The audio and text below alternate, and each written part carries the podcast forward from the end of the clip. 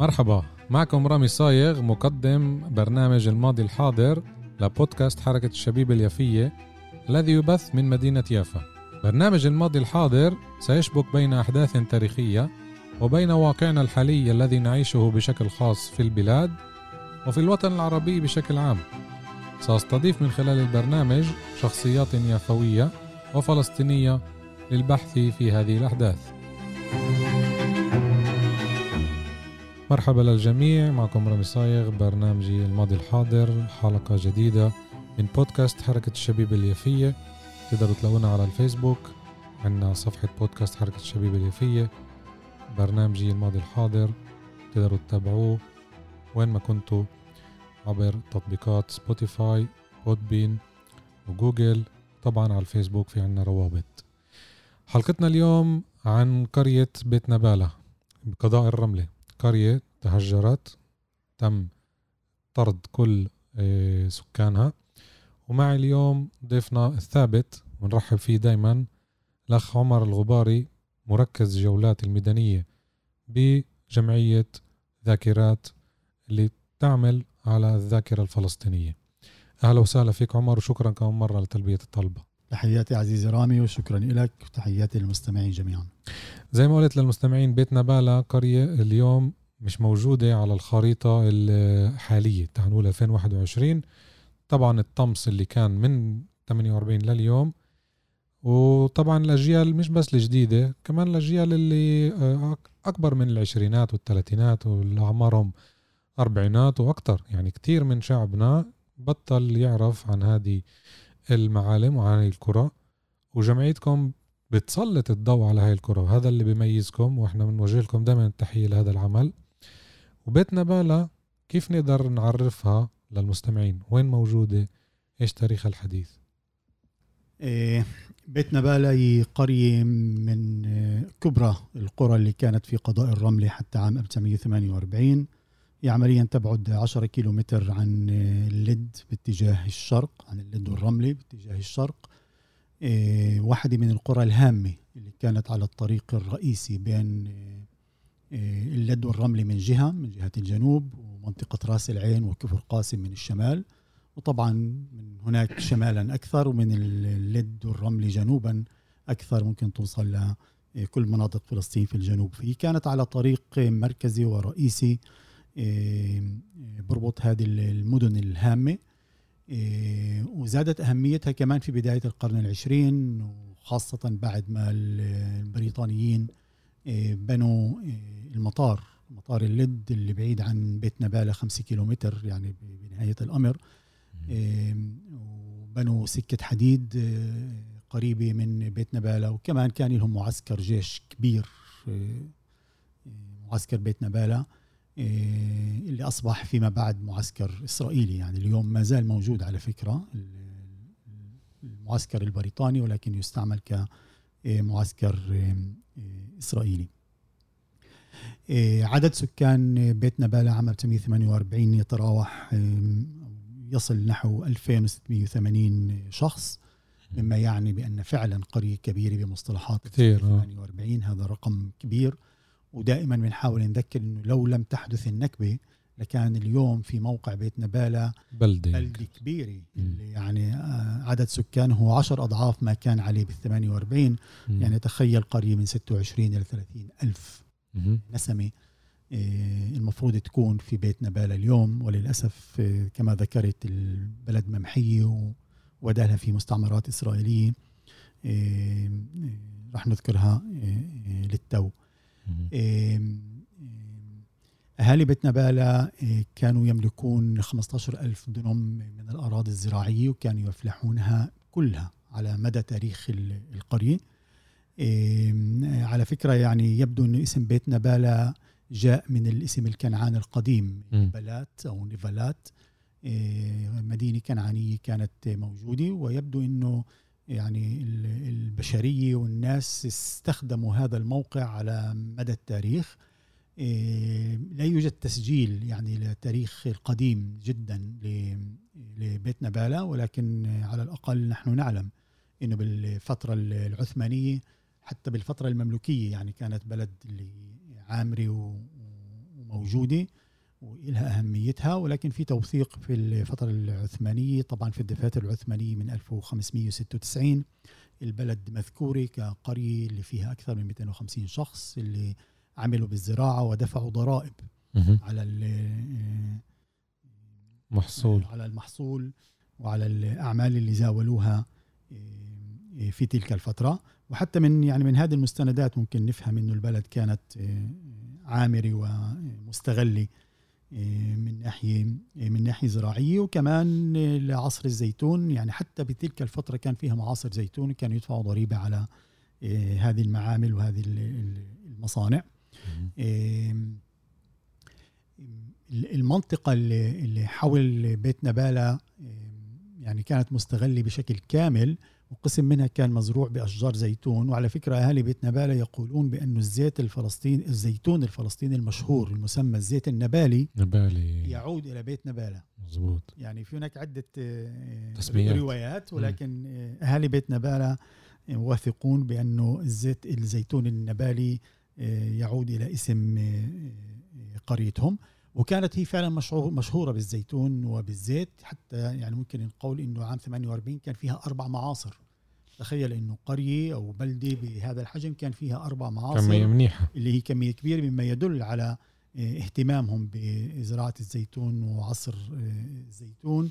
وكمان على الحالة الاقتصادية للبلد. يعني مش بكل بلد ممكن تلاقي إنه في إمكانيات لبناء أربع مصانع آه، وأربع معامل لعصر ال- الزيتون وهذا واحد من الأدلة على إنه البلد كانت زراعيا متطورة وكمان اقتصاديا وضع الناس آه، كان آه، كان جيد. لأنه أرض السهل الداخلي اللي بنقول له بين يافا والقدس هاي أرض أخصب أرض فلسطين. صحيح هي يعني أرض هم تم استغلال هذا الشيء بالضبط هي أرض خصبة. إيه، لحسن حظ يعني بيت نبالة كما يعني بعض القرى الموجودة بمنطقة الرملة إنه بجانب الأراضي الزراعية كان في عندهم كمان منطقة صخرية حجرية مم. كركارية اللي إيه، استغلوها إيه، لقطع الحجارة كسارة. الكسارات مم. بناء الكسارات ولصناعة الشيد أو التول أو الكلس السائل للبناء فكان في عندهم مصادر رزق إضافية حلو. إيه، إيه، غير إيه، غير الزراعة. فهذه المنطقة يعني بيت نبالة وعنابي والقرى اللي حواليها كانت مشهورة كمان زي بالكسارات كرة القدس اللي ذكرناها. إيه، نعم. كان لهم نفس المصدر. كان في دير ياسين عدة آه، كسارات ومحاجر. آه، صحيح. فيعني هذا الشيء أولا بدل على مدى اهتمام الناس بالمحيط الموجودين فيه واللي عايشين فيه واستغلاله من ناحية اقتصادية مم. وك آه، كمصدر رزق. آه، كمان ربطها بسكة الحديد.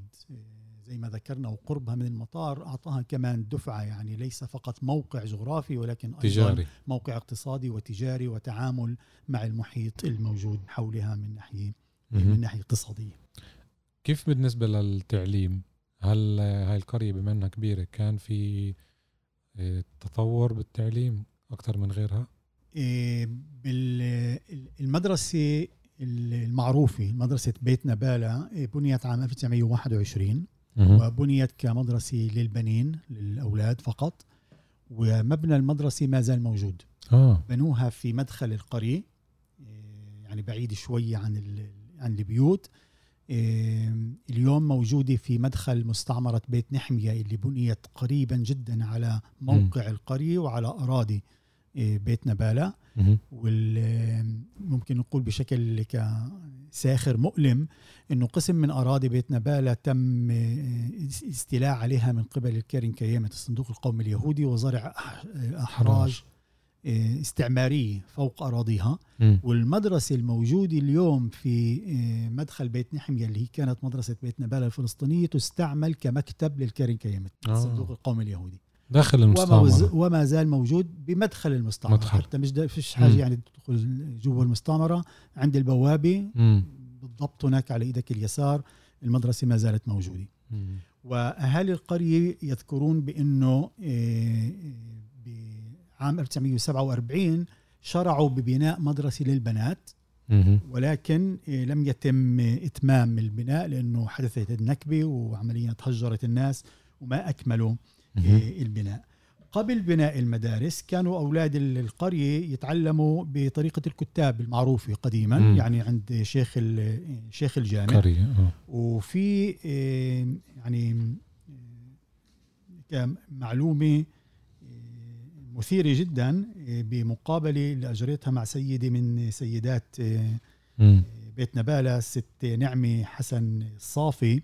اللي ولدت عام 1932 في بيت نبالة وبتقول إنه البنات ما تعلموا بالمدرسة بس. م. كان في راهبات يجين على البلد ويجمعن البنات الصغار ويعلموهن راس روس واو هذا الشيء الوحيد اللي تذكرته هي كطفلة بما يتعلق ب- بالتعليم. فيبدو إنه كان في هناك مدرسات أو راهبات اللي بفروا بين ال- القرى. وبين فترة لفترة وبيجمعوا البنات وبيعلموهن أشياء معينة وبيعملون فعاليات وبيعملون ألعاب. فيعني معلومة جدا مثيرة حلوة. اللي آه اللي يعني ممكن منها نستشف إنه بالإضافة للمدرسة كان في كمان فعاليات ممكن نسميها اليوم بمصطلح لا منهجية أها. اللي يجوها ناس من خارج البلد و- ويفعلوا إيه، بنات إيه، بنات البلد. حلو. ال- فالمدرسة نعم كانت إيه، مستغلة فيها عدد طلاب لا بأس به. بعتقد أنه أكثر من 200 طالب كانوا موجودين في عام إيه، 48 في في هذه المدرسة. إيش نقدر نقول للمستمعين عن معالم القرية اللي غير اللي تبقت؟ يعني ما قبل النكبة. انت قلت هلا على المعاصر مزبوط. أكيد كان فيها جامع في مباني تانية مش قرية صغيرة هنا في عنا مجال نقول لهم إيش في كان بالضبط؟ إيه، نعم. أولا بما أنه ذكرنا المدرسة ب- بآخر جملة من مم. خلال المعلومة السابقة فكان بالمدرسة مكتبي. كان فيها آه، أكثر من 440 كتاب. آم، يعني حتى مذكورة في الوثائق البريطانية أنه كان في مكتبي وعدد ال- الكتب. وهذا يعني شوي آه، بيجيبنا لموضوع آخر. يعني عادة إحنا لما نذكر المعالم نذكر المعالم اللي كانت موجودة ومبنية ك- كبناء وكحجر وكعيون إلى آخره. ولكن ال- ال- الكتاب الفلسطيني هو أيضا معلم. مم. وفي آه، كل المواقع الفلسطينية المدن والبلدان الفلسطينية اللي تم احتلالها ال ال الإسرائيليين نهبوا المكاتب مكتبات أكيد نهبوا الكتب و- وغالبية هذه الكتب موجودة اليوم ب بالجامعة العبرية بالمكتبة الوطنية الإسرائيلية مم. تخيل هذه المفارقات أنه الكتب الفلسطينية المنهوبة تؤخذ مم. وتودع أو توضع مم. أو تستعمل مكتبه تاخذها وطنيه آه. إسرائيلية. بينفع تستأجرها. للمحتل وللناهب نفسه يقيم. مكتبه وطنية ويضع فيها الكتب الفلسطينية المنهوبة. بينفع تستأجرها للمستمعين يمكن ما بيعرفوش خاصة أهالينا بالشتات. بينفع تستعملها حتى اليوم صار إلكترونيا تفوت على الموقع وتنعبش قد ما بدك كيف بقولها بالعامية. إيش ما بدك بالمعلومات اللي موجودة طبعا عندهم واستغلال للمعلومات أما ممنوع تشتري حتى يمكن ممنوع تأخذ الكتاب آه، خارج المكتبة يعني. بينفع تقعد وتتصفحه مظبوط نعم يعني الكتب اللي ما تسمى كتب محفوظة داخل محفوظة. المكتبة يمكن الاطلاع عليها ودراستها وقراءتها وأنت داخل قاعة المكتبة. ولكن ممنوع إخراجها من المكتبة يعني بس مطالعة وكمان للمستمعين آه، الصحف الفلسطينية برضه موجودة هناك هذا هيك موضوع شوي آه، كيف بنحكي عن البيوت كمان إنه كيف دمروا بيوت وفي بيوت ما دمروهاش. أنا بيني وبين نفسي مرات بقول يعني إنه أحسن إنه ضلت البيوت جزء منها ضل حتى لو آه، احتلوها. بس أحسن ما يمحي لك كل معالمك أنت. يعني تخيل لو كانوا أكتر فاشيين ونازيين وحرقوا كل كتبنا. يعني بتحس الغصة أكتر. مش إنه هلأ إحنا مرتاحين آه هي موجودين. بس في مفارقة أنا هي دايما بقولها بعرفش هذا يمكن رأيي. إيه، ممكن. لا هو يعني ال- ال- الاستعمار الصهيوني أذكى من هيك. مش إنه يعني ليس فقط إنه آه، أجى علشان يبيد الأشياء اللي لقيها إنما بحاول كمان يستثمرها وكمان يستغلها وكمان يسيطر عليها. يعني يعني اخذه للكتب ووضعها في مكتبه وطنيه اسرائيليه هو نوع من السيطرة. آه. ونوع من من التملك. إنه هاي الأرض وما عليها صارت ملكه بما في ذلك هذه الكتب. وصح يعني هي مرات يعني المنظر مؤلم إنك تشوف هاي الكتب كم منهوبه مسجونة. ومستغلة ومسجونه إيه، إيه، من جهة بس بتقول على الأقل يعني هي مز يعني عليها حكم بالسجن ولكن ليس إعدام يعني إنه هاي. ممكن تشوفها. آه. إيه، نسبيا يعني. نعم نعم هو يعني الأمر نسبي ولكن يعني يجب أن يظل في ذهننا إنه هذا نوع من السيطرة ونوع من التملك. اللي يميز الاستعمار الصهيوني الإسرائيلي يعني بما إنه استعماري واستيطاني وإحلالي ف وبده يربط نفسه كمان بهذه الأرض. بعدة طرق فبيحاول إنه ينسب لنفسه يملك لنفسه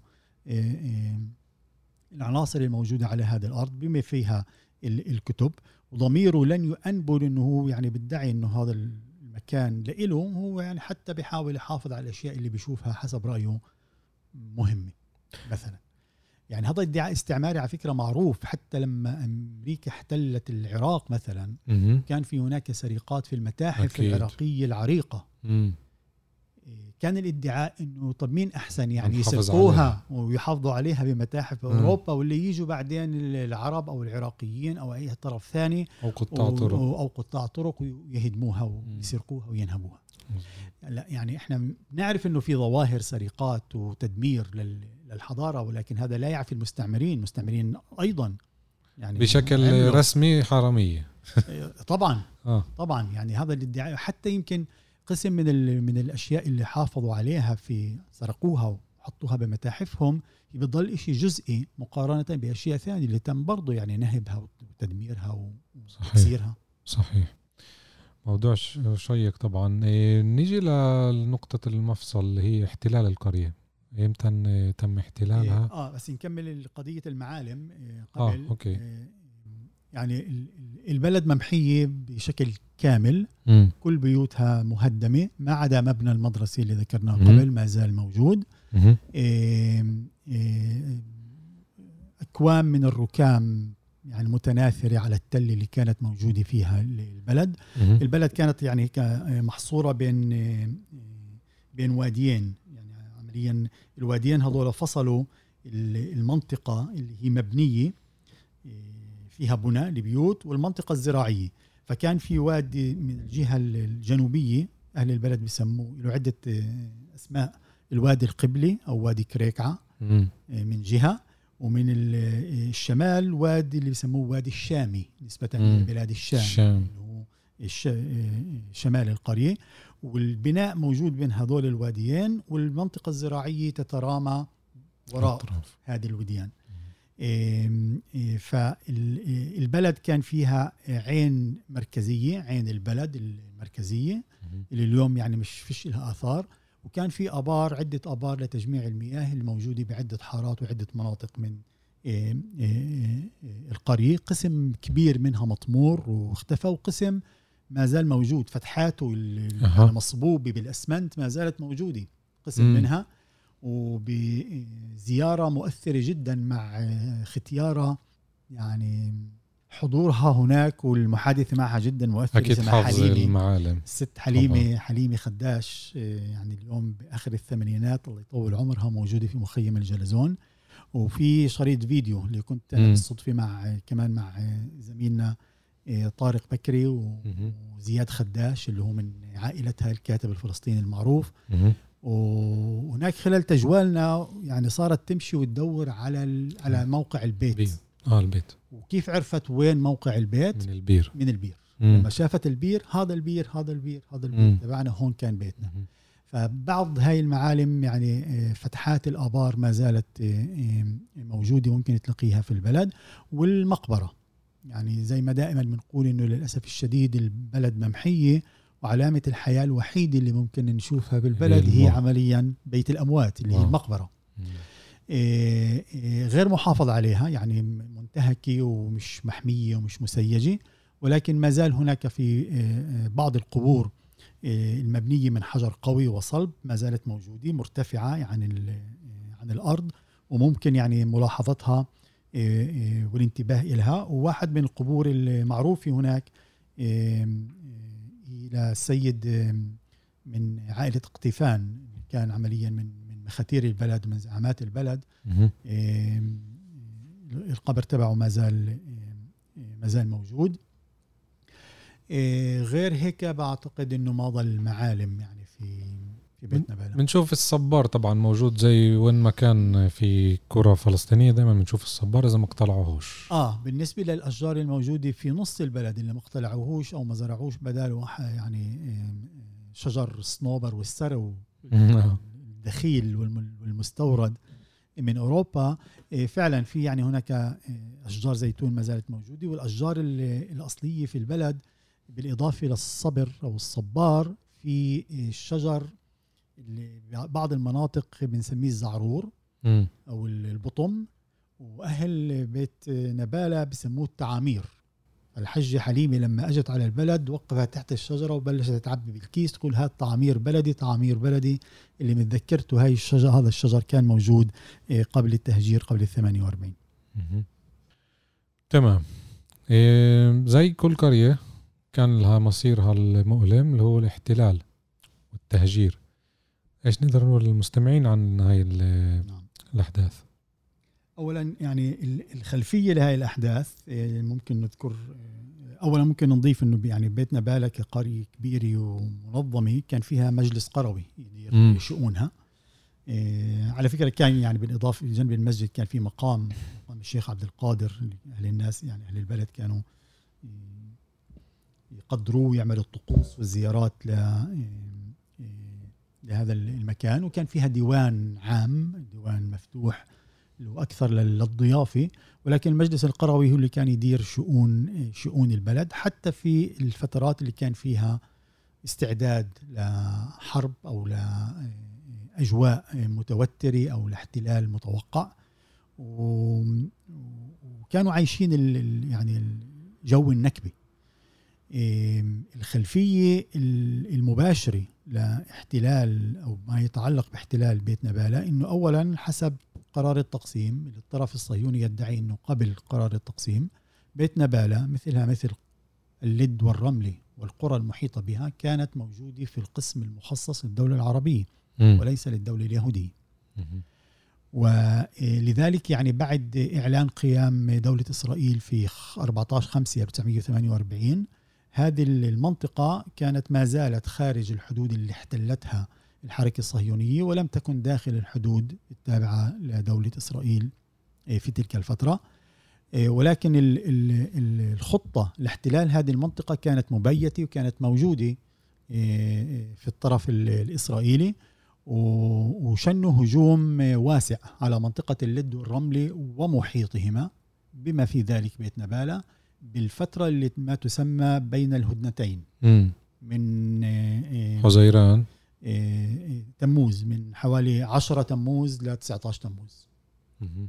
اللي من خ- خلالها احتلوا مناطق شاسعة جدا حوالين اللد والرملة بما في ذلك مدينتي اللد والرملة مم. بعملية عسكرية اللي هم بيسموها عملية داني. اللي عمليا كان لها اسم آخر ولامد را لامد را أيوه. اللد الرملة لطرون رام رام الله. الله. هاي ذكرناها بالليد مزبوط بالضبط. فتخيل إنه رام الله واللطرون غير اللد والرملة كانت مهيئة مخطط. كانت معدة ومخطط إنه يحتلوها عام 1948 مم. ف يعني على آم، منطقة بيت نبالة كان في هناك آه، يعني بعض الجنود الأردنيين اللي كانوا متواجدين لحماية المنطقة. آه، يعني بضع عشرات ما كان في جيش يعني كامل متكامل اللي ممكن يدافع عن عن البلد وللأسف يعني عجزوا عن إنه يحافظوا على آه، بيت نبالة رغم إنه في يعني تقارير تقول إنه كانت هناك معارك مم. على مشارف البلد إيه، بين الشباب المتطوعين الفلسطينيين نفسهم أولاد البلد نفسها اللي يعني بالتشاور بين إيه، أهل البلد والمجلس البلدي إيه، مع الجيش الأردني أقاموا زي قوة دفاعية متطوعين من البلد إلى جانب العناصر من الجيش الأردني وحاولوا قدر الإمكان إنه يدافعوا عن البلد ولكن أمام الجيش اللي صار اسمه جيش إسرائيلي إنه إحنا بنحكي عن فترة اللي بشهر سبعة غيار. اللي صار يعني رسميا الاسم هو إسرائيلي هذا الجيش ال- الإسرائيلي و- وكان لسقوط اللد أثر كبير على ال- المنطقة قسم من القرى على فكرة احتلت يعني في الطريق لاحتلال اللد ولكن قسم منها سقط مباشرة بعد, بعد احتلال اللد. تعلق بموقعها الجغرافي. بالضبط.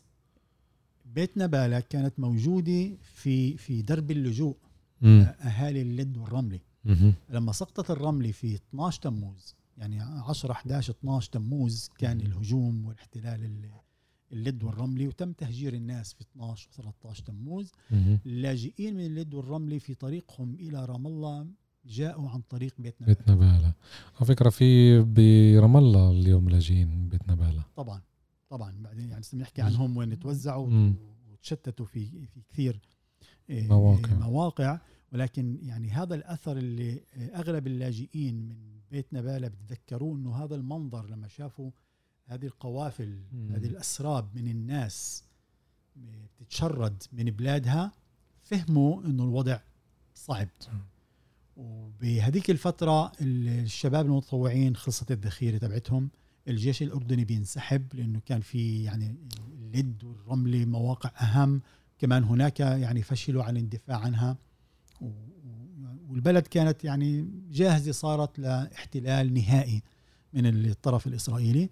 ال- أهل البلد بيذكروا بشكل مؤكد إنه احتلال البلد رغم إنه في عائلات يعني اضطرت للنزوح قبل ما تحتل البلد ولكن التاريخ الأخير اللي سقطت فيه بيت نباله هو 13 7 1948 اللي آه، آه، تميز هو أيضا بهجوم مسلح وإطلاق نار من قذائف لا بل من طائرات. أهل البلد يؤكدون أنه أطلق على طرف البلد ألقي على طرف البلد إيه، براميل متفجرة مهم. يسموها القزان. على فكرة طريقة استعملها الإسرائيليين بشهر سبعة عند عدة قرى. كان يكفي إحنا بنحكي عن عائلات يعني بنهاية الأمر ما في هناك جيش وقوات اللي عندها سلاح مضاد للطائرات أو تدافع عن نفسها يكفي أنك تلقي إيه، إيه، برميل متفجر في طرف البلد والطرف الآخر حتى تبعث هاي الرسالة بأن الهجوم مؤكد وأن احتلال البلد صار يعني واضح إيه، راح يتم فيعني هذا كان الهجوم الأخير والسبب المباشر اللي أدى إلى نزوح آخر العائلات اللي كانت موجودة إيه، في في بيت نبالة وسقوطها رسميا إيه، يذكر إنه 13 7 1948 مهم. إيه، يعني إيه، قبل هذا الاحتلال بيت نبالة ذكرنا يعني كبلد كبيرة وموقعها الرئيسي كان لها دور في مواجهة مع الحركة الصهيونية بمناسبات متعددة في فترات متعددة يعني حتى قبل أيار 48 كان في هناك قسم من الشباب الفلسطينيين اللي كانوا يحاولوا يعترضوا قوافل صهيونية وقوافل إسرائيلية اللي بتحمل جنود وبتحمل سلاح اللي توصل لمستعمرة بن شيمن. قريبة جدا من ال- من اللد اللي هي عمليا المستعمرة الإسرائيلية تقريبا الوحيدة اللي كانت في تلك المنطقة منطقة. والموجودة من بداية القرن العشرين من مم. 1900 وبضع سنين فكانت في قوافل توصل لهذه المنطقة وكانوا يحاولوا الاعتراض إيه، لهذه القوافل فكان لهم دور في ثو- في ثورة 36 إيه، دور بارز ومعروف وموثق يعني في إيه، في تاريخ البلد ولكن يعني كل هذه ال- الأدوار اللي هي ممكن نقول عنها وطنية وفطرية لم تشفع لهم ولم إيه، تساعدهم في نهاية الأمر بأنه الطرف الإسرائيلي بيحتل إيه، البلد تقريبا بدون بدون ثمن. مهم. بنهاية الأمر. ومثلهم مثل باقي اللاجئين والعائلات اللي تهجرت كمان هن يعني أخذوا المسار والدرب باتجاه قرى رام الله محطة بعد محطة يوم بعد يوم حتى وصلوا رام الله. يعني وقسم منهم اللي اضطر إنه يبات في ال- خلا. بال- في الخلا في البر بين الشجر. زي كل اللاجئين الفلسطينيين بأماكن أخرى كانوا يعني ينتظروا إلى ماذا ستؤول إليه الأمور. وشو ممكن يصير بعد ما تنتهي مثلا هذه الحرب أو هذا مم. الهجوم على البلد. وكانوا يتوقعون بشكل طبيعي أنه إذا انتهت الحرب وانتهى ال- ال- الاحتلال وكأن يرجعوا. العم- العمليات العسكرية انتهت الناس المدنيين المفروض ترجع على البلد.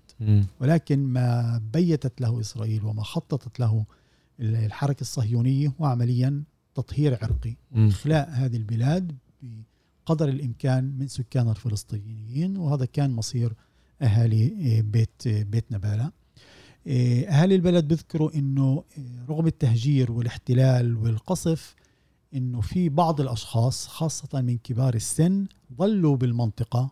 سواء كانوا بالبلد داخل البيوت أو حول البلد وانقطعت أخبارهم. ولم يعلموا يعني شو صار فيهم بعد النكبة. إيه، يبدو يعني في بعض التقارير اللي ما بنعرف عنها يعني بشكل مؤكد إنه إيه، هذول الأشخاص إما ظلوا في مناطق اللي كانوا فيها مختبئين وتوفوا هناك وما حداش عرف عنهم مهم. أو إنه الإسرائيليين جمعوهم وبعثوهم إلى مؤسسة أو إلى بيوت معينة في منطقة اللد والرملة أها. في أخبار من هالشكل إنه كان في بعض الناس الختياريه اللي ظلوا في المنطقة فجمعوهم وقالوا لهم اسكنوا حاليا يعني في دبروا حالكم في إيه، في اللد أو في في الرملة ويبدو إنه هناك توفوا وأهاليهم ما عرفوا عنهم يعني تخيل إنه هذا الإشي يعني ممكن تكون جزئية صغيرة من المعلومات ولكن تخيل إنه صدمة النكبة تؤدي بالناس إلى بنهاية الأمر إنه تقطع أشلاء العائلات مم. لدرجة إنه الأبناء والبنات المصغرة والزوجات ما بيعرفوش شو صار مع تفاصيل. والدهم ومع جدهم بدي أجيب لك آه، مثال أجيب للمستمعين كمان مثال من الكتيب تبعكم لشهاده لإبراهيم أحمد سليمان قطفان زيد. على سيرة العودة يعني هو الإسرائيليين بسموه التسلل. صحيح.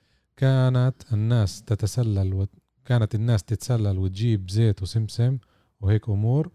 مرة كان القمر قوي فراحوا ابن خالي وابن عمي وجابوا الراديو من البلد.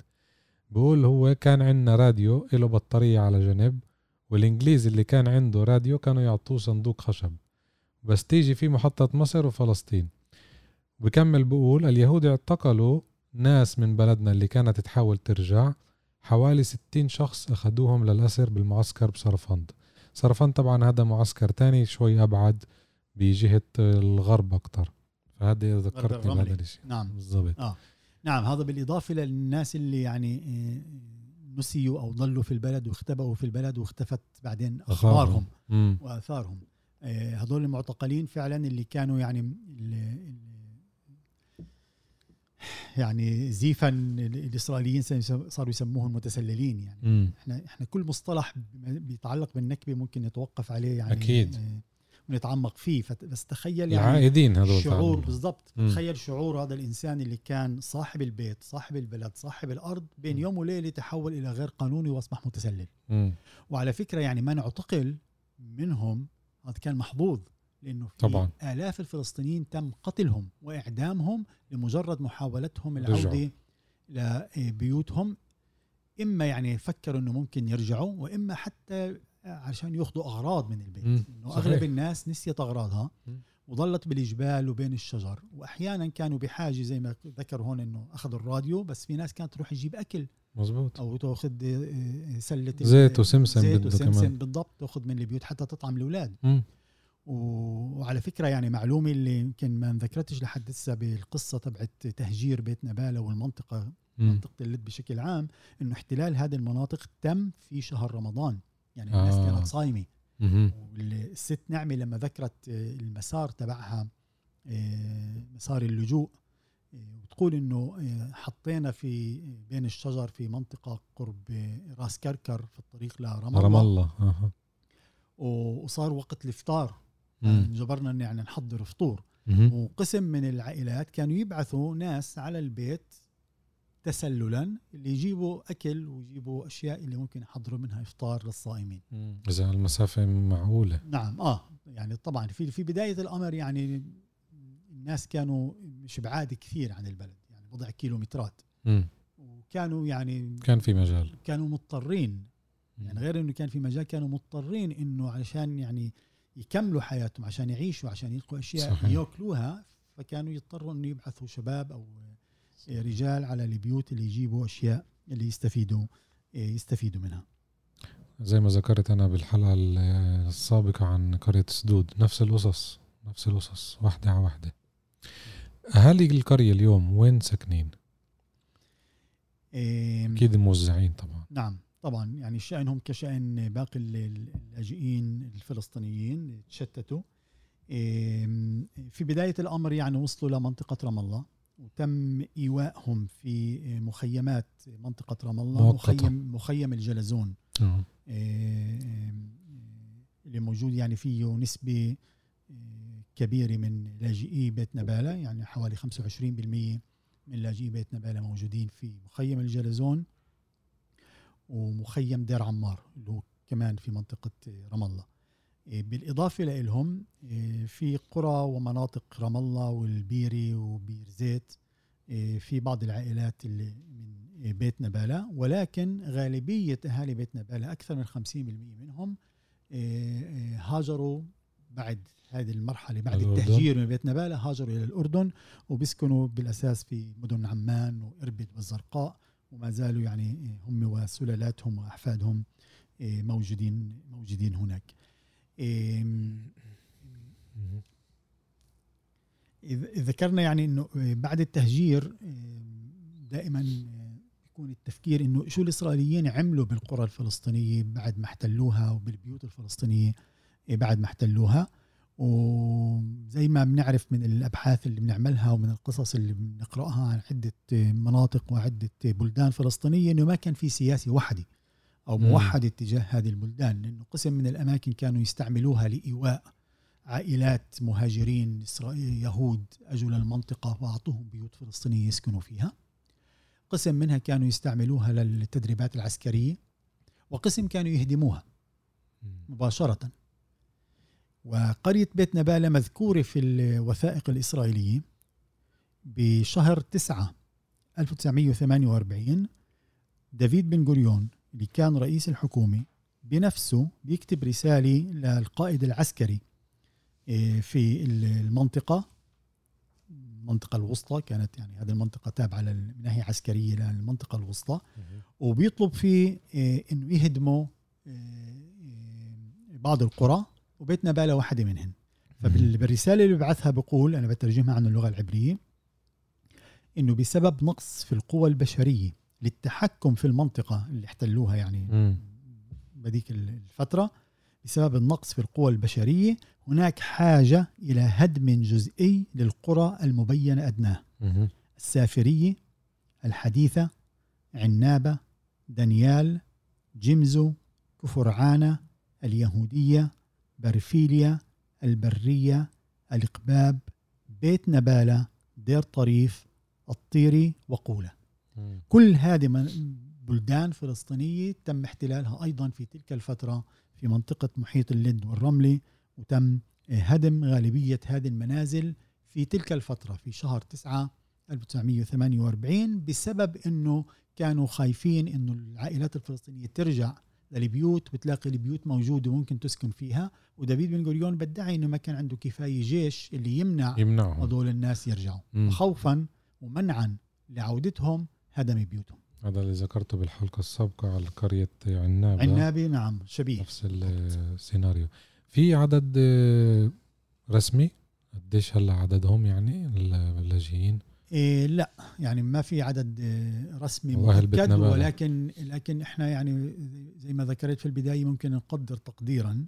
إنه عدد اللاجئين. الفلسطينيين هو ضعف عددهم عام 48 بحوالي 9 إلى 10 مرات مم.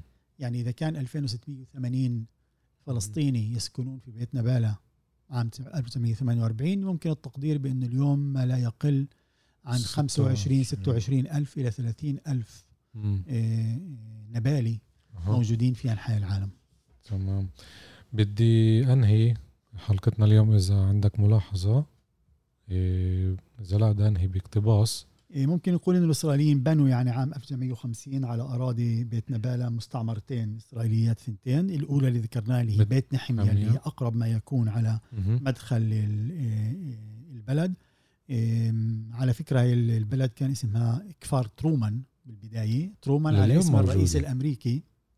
في في لليوم كفر ترومان قبلها ب- مظبوط. قريب عن صحيح. بلد ال- صحيح. بلد المطار اللي صاروا يقولوا لها. آه Airport City صحيح. فهي جارة لبيت نحمية. إذا مم. آه، بيت ترو آه، كفار ترومان على اسم الرئيس الأمريكي هاري ترومان. أكيد انبنى على اراضي وانبنى على أراضي بيت نبالة مم. فبيت نحمية وكفار ترومان هن المبنيات على آه، آه، أراضي بيت بيت نباله والإسرائيليين تبنوا الاسم القديم اللي مذكور في التوراة اللي هو نيفالات.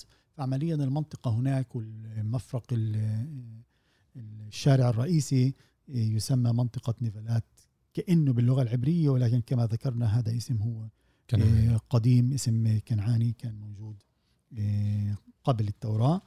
آه، على فكرة يعني بس هيك معلومة بشكل عام إحنا يعني مش لازم دائما ك نخشى أو نهتز إنه إنه عندما يقال إنه هذا الموقع أو هذا الاسم ذكر بالتوراة فليكن. مم. ليس كل اسم ذكر بالتوراة هو يهودي. يعني حتى لو طبعاً. ذكر يعني شيء اسم أسماء آه، بلدان معينة هذا- كنعاني بالضبط. يعني هذه كانت موجودة قبل وجود التوراة وقبل ال- قصص بني إسرائيل وقبل الأسطورة التوراتية.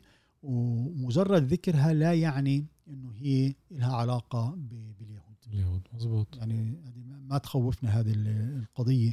يعني لدرجة أنه يعني كل هذه الأسماء يعني أصلا مش عبرية زي ما كنا لغة كنعانية أو لغة آرامية مهم. أو لغة كنعانية قديمة. وحتى حتى القدس. يعني تذكر القدس بالتوراه بالعبري يوروشليم أو يرو- يروشلايم. أورشليم. اللي هي يعني بالعربي اللي أورشليم. الاسم ال- آه أورشليم أو اورسالم في عدة. روايات من وين اجى الاسم. هو اسم كنعاني واسم قديم أكيد. ولا علاقة له لا باللغة العبرية ولا ببني إسرائيل ولا بالدين اليهودي. أكيد. ومجرد ذكره لا يعني أي شيء آه، من ناحية الرواية اليهودية. أكيد. هلا أنت جبت هيك موضوع راح أتطرق له بكم ثانية اللي هو سرقة الكلمات. زي مثلا الشيكل. الكل صار يعرف لأنه اليوم في فيسبوك وفي الإنترنت شيكل هي عملة كنعانية. وسرقوها الصهاينة. نعم. يبدو إنه هي عملة يعني آه، أكثر عراقية أشورية يعني من مم. منطقة العراق. عشان في النخيل. كل المنطقة مم. بما فيها أرض كنعان وكل الناس اللي سكنوا في هذا الحيز استعملوا هذه العملة. الهلال الخصيب المنطقة هلال تبعتنا. الخصيب بما نعم هلال الخصيب. بما في ذلك كمان يعني في في فلسطين وفي كنعان آه، كانوا يستعملوا هذه العملة. مم.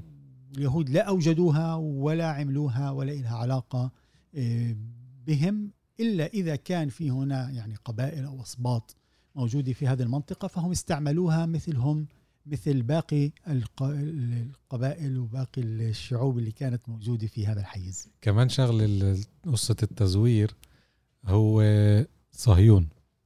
صهيون هو جبل بالقدس.